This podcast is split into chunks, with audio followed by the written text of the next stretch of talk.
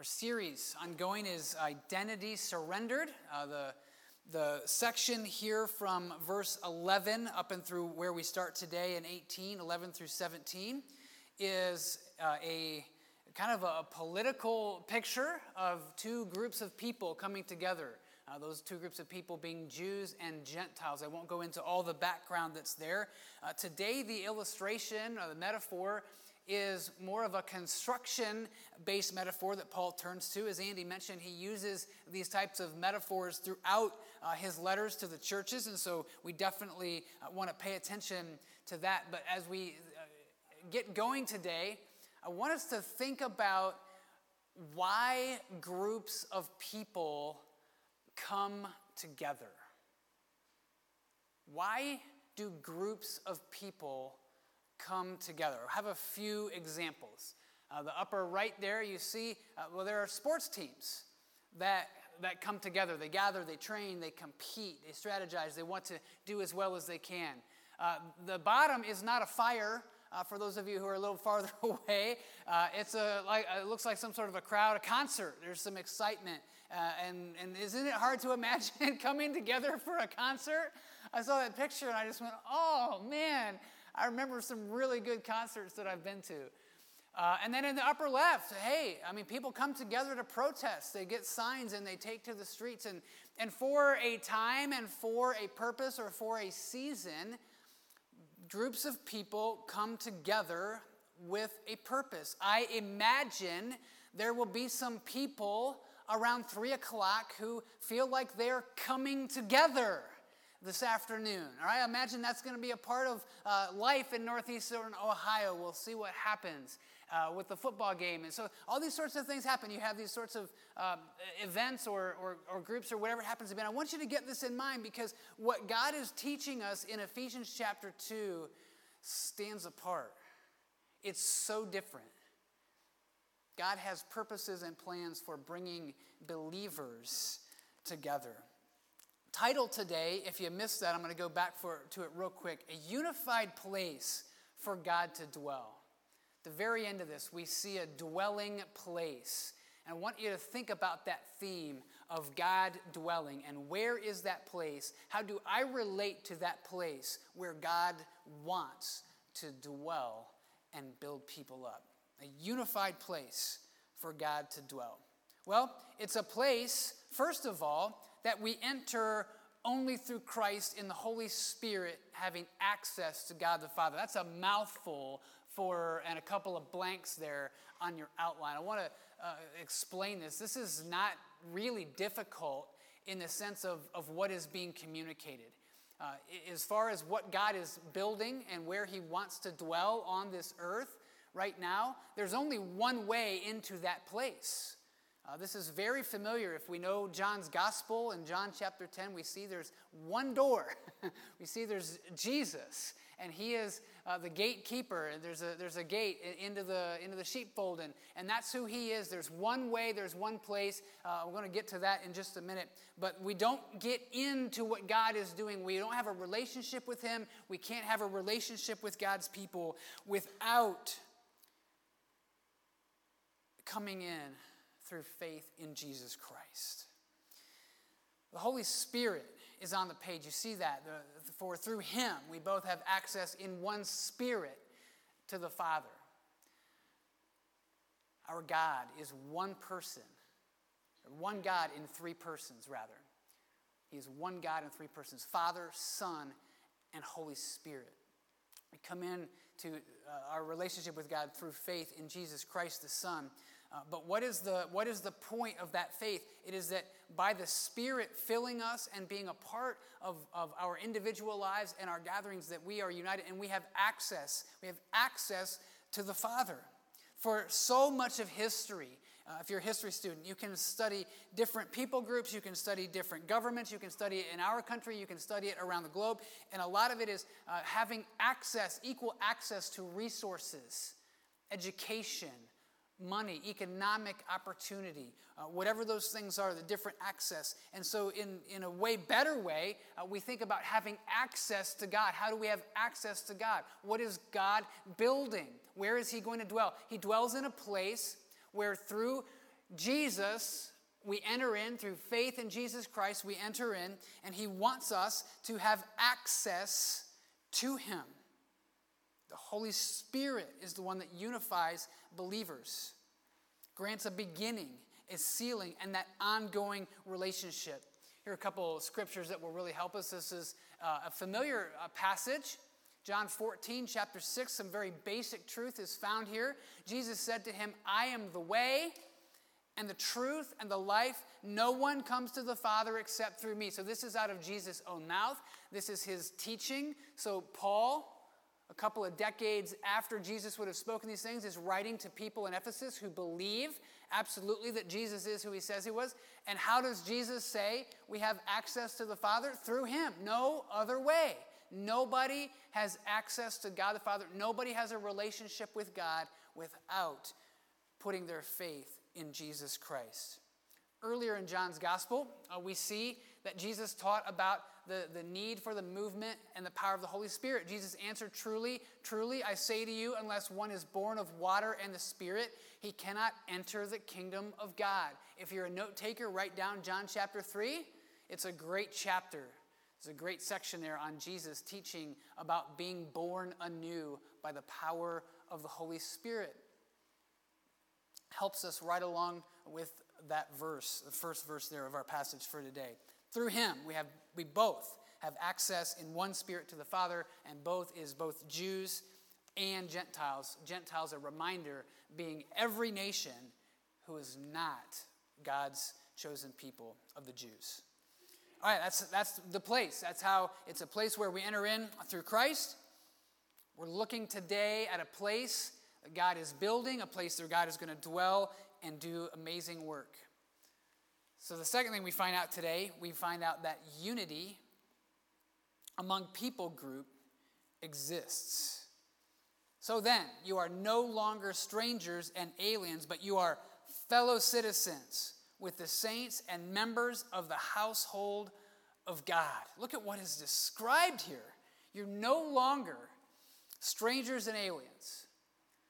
So there isn't a person on this earth. You think about the person that you would have uh, that would be the most different from who you are and how you've grown up or been raised. In Christ, that person, if you both share the same faith, you are fellow citizens, the house of God. I love it. It's so exciting. It's not what we hear on the news fear and dread of all the different backgrounds and perspectives and people. No. In, in the church, in God's economy, He wants us to be fellow citizens. He wants us to come together. Unity uh, exists. Let me get you thinking just a little bit. I want to get maybe a couple of show of hands here. Um, has anybody in here ever currently employed or ha- can remember a season of your life where you worked with a team of people that was absolutely fantastic? Oh, wow. Number you have, none of the staff here at GAS are raising their hands right now. No, I'm kidding. um, but yeah, that's great that you've had that experience. Okay, um, how about some of you, maybe you've had the fortune of being on a really good sports team and you won something. Anybody win something maybe on the level with a city or a conference championship? Anybody on a sports team that did that? Okay, a couple of you have been a part of uh, a, a team that did that. And what about some of you? Maybe you can, uh, or maybe you're currently experiencing this, or uh, in the past you have. Uh, a season of life with a really close knit group of people. Uh, some friends, a lot in common, really value those relationships. Okay? Handful of you uh, can say uh, that that's the case. And those are great right? Those add a lot of value, those add a lot of meaning to our lives. But what this says here in verse 19 shows us something that is infinitely better. So then, you are no longer strangers and aliens. I'm going to risk being repetitive. But you are fellow citizens with the saints, and say this part with me members of the household of God. Wow. In the place that God wants to dwell, in the place where He is going to work, people enter in through faith in Jesus Christ, have access to God the Father, unified by the Spirit. And it's a place where unity among people groups exists. And it's not just for a season, it's not just for a special occasion, it's not just for some good memories. It's that we are in God's family, we are in His household. So, we, if we are believers, a part of our local church, uh, we ought to be able to go to any other true Christian church, gospel teaching, Bible preaching church, and to say, we are a part of the same family. Might worship differently, might look differently, might come from different backgrounds, might speak a different language, whatever happens to be, but we have that family sense. We join in the household of God. Now, in human households, the authority, a lot of times, is not always clear. Unfortunately, some of us have grown up in households that were more chaotic than organized, that more uh, were upside down in their uh, leadership structures. Maybe the kids were, were running the house. I, I don't know. But we know when a, a, household is ordered and structured that there's a clear picture of authority and who's making decisions and who's in charge. Well, we get that through what Paul is exposing to the Ephesians uh, in this, not only this chapter, but in what we've studied in, in chapter 1. We see in, in chapter 1 that he worked in Christ when he raised him from the dead and seated him at the right hand in the heavenly places, where? Far above all rule and authority and power and dominion. So when we're underneath Jesus, we're in faith in him, we're united with anybody who has the same faith, and it's clear who's in authority. There's unity among us, and our authority is clear.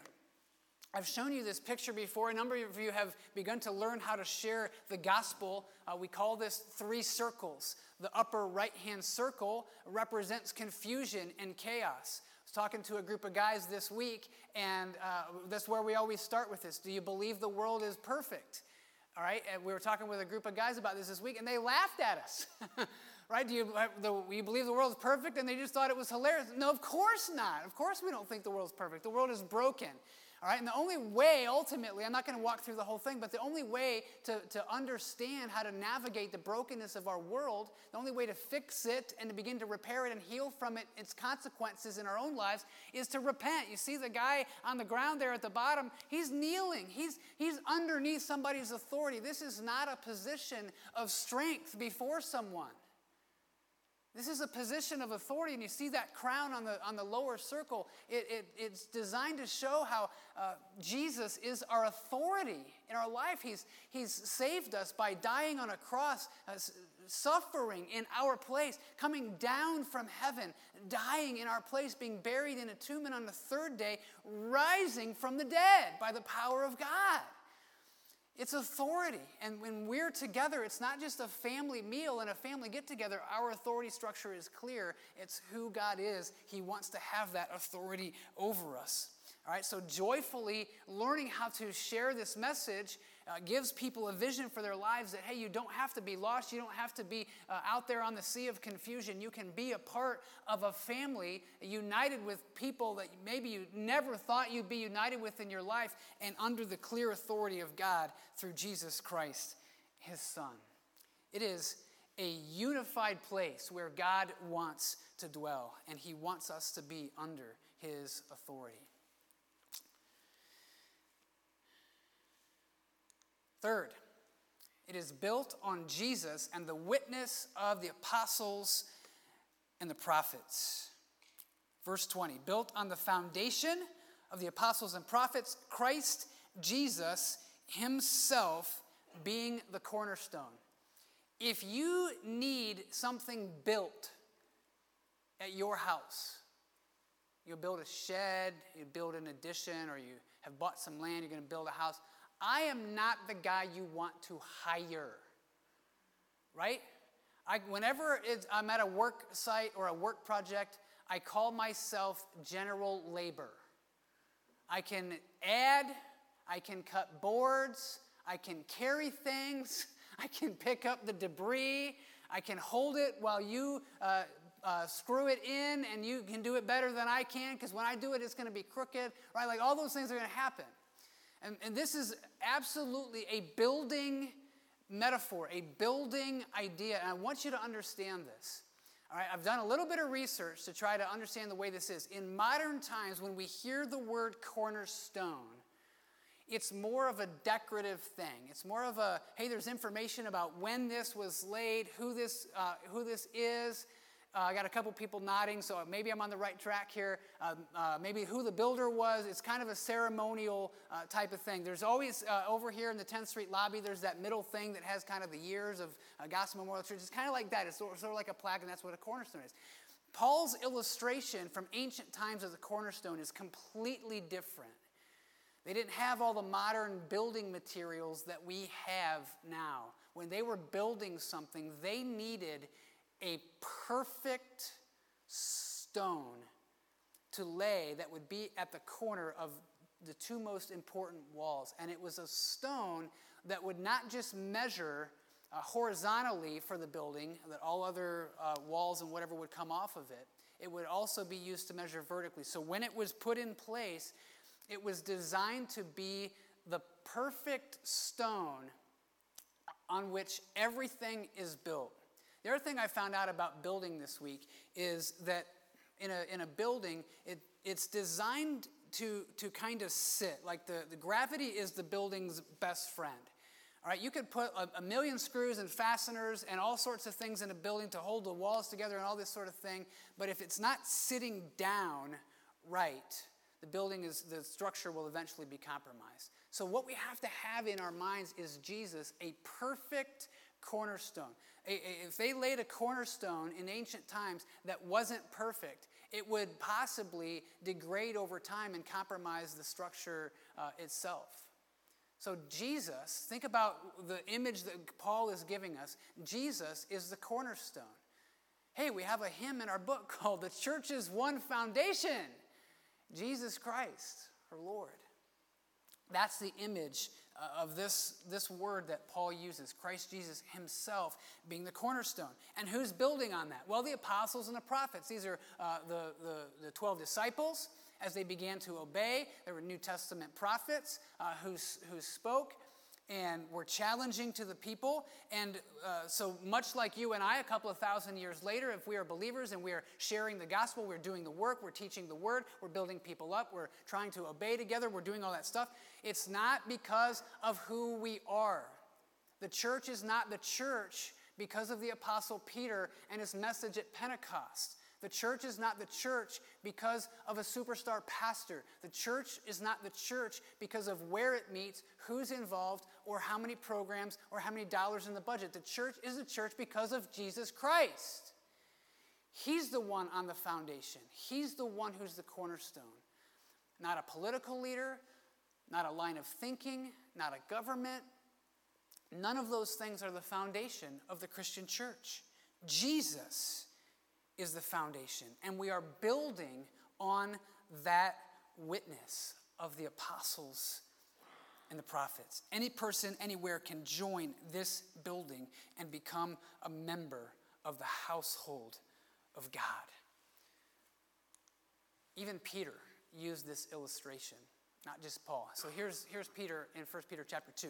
As you come to him, a living stone rejected by men, but in the sight of God, chosen and precious, you yourselves, like living stones, are being built up as a spiritual house to be a holy priesthood, to offer spiritual sacrifices acceptable to God through Jesus Christ. This is the idea. Jesus is our cornerstone, and we are living stones being built on top of that foundation.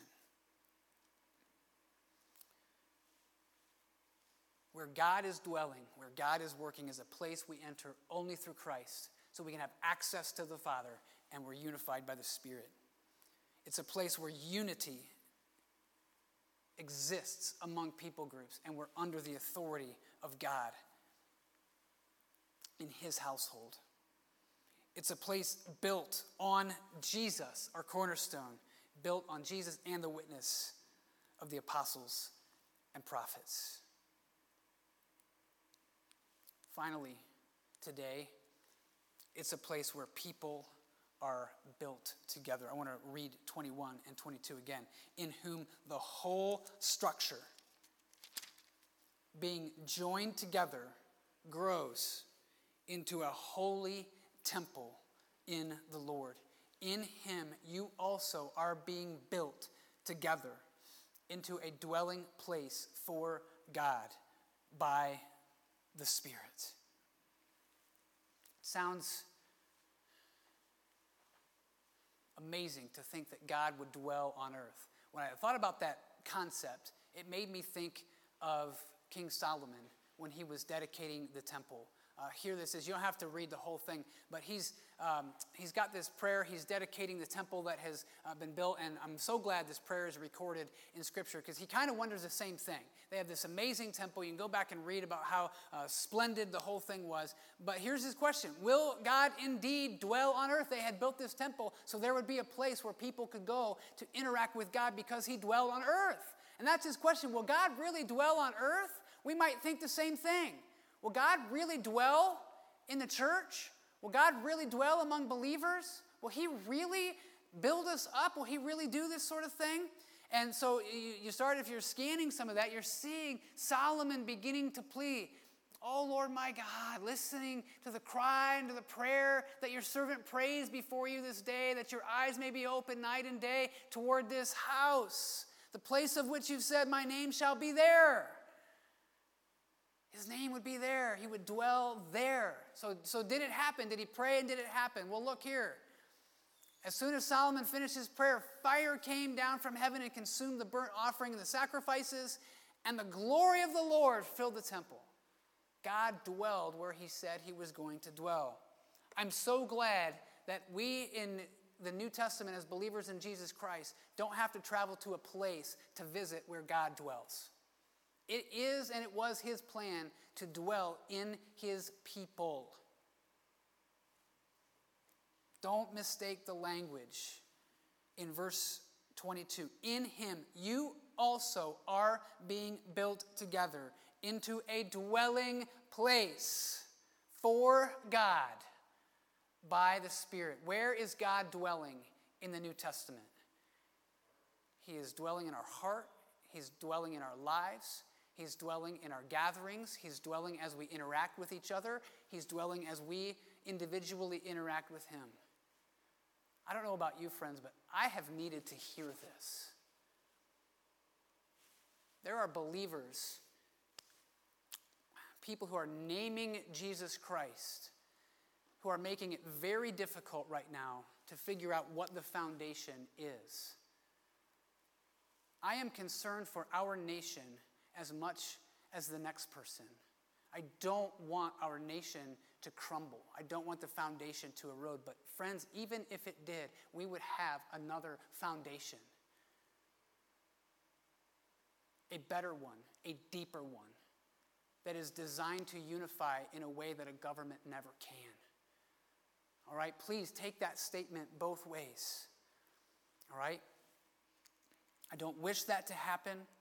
But if indeed that's what we're watching and it does happen, let's not act like we don't have a deeper foundation. Let's act like we have a foundation and we're building our lives on Jesus. I also want to challenge for just a moment. It's early in the calendar year, and none of us really knows what's going to happen.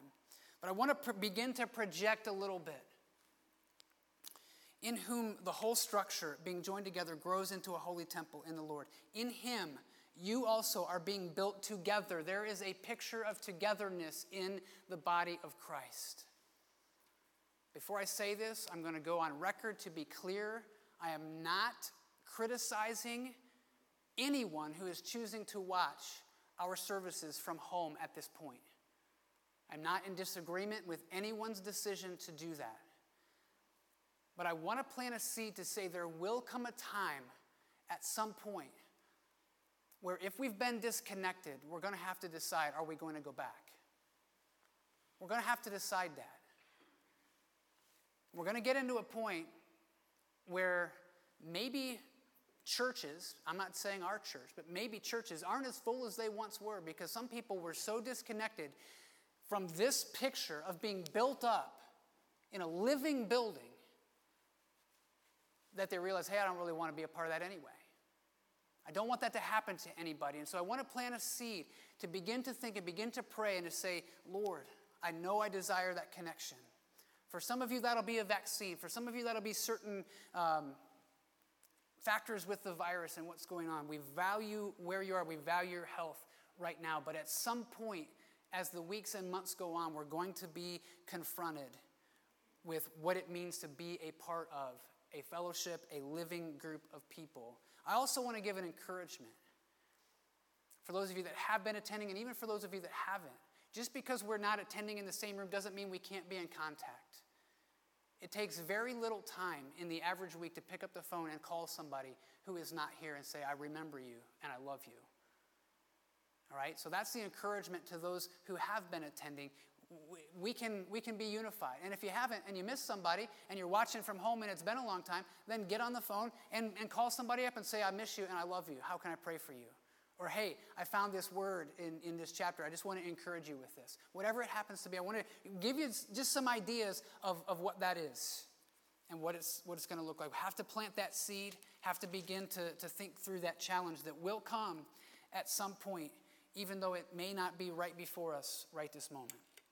We're in the passage. I think a couple comments there uh, will, will be helpful. A unified place where God dwells. Not just our local church, we are united with all true believers.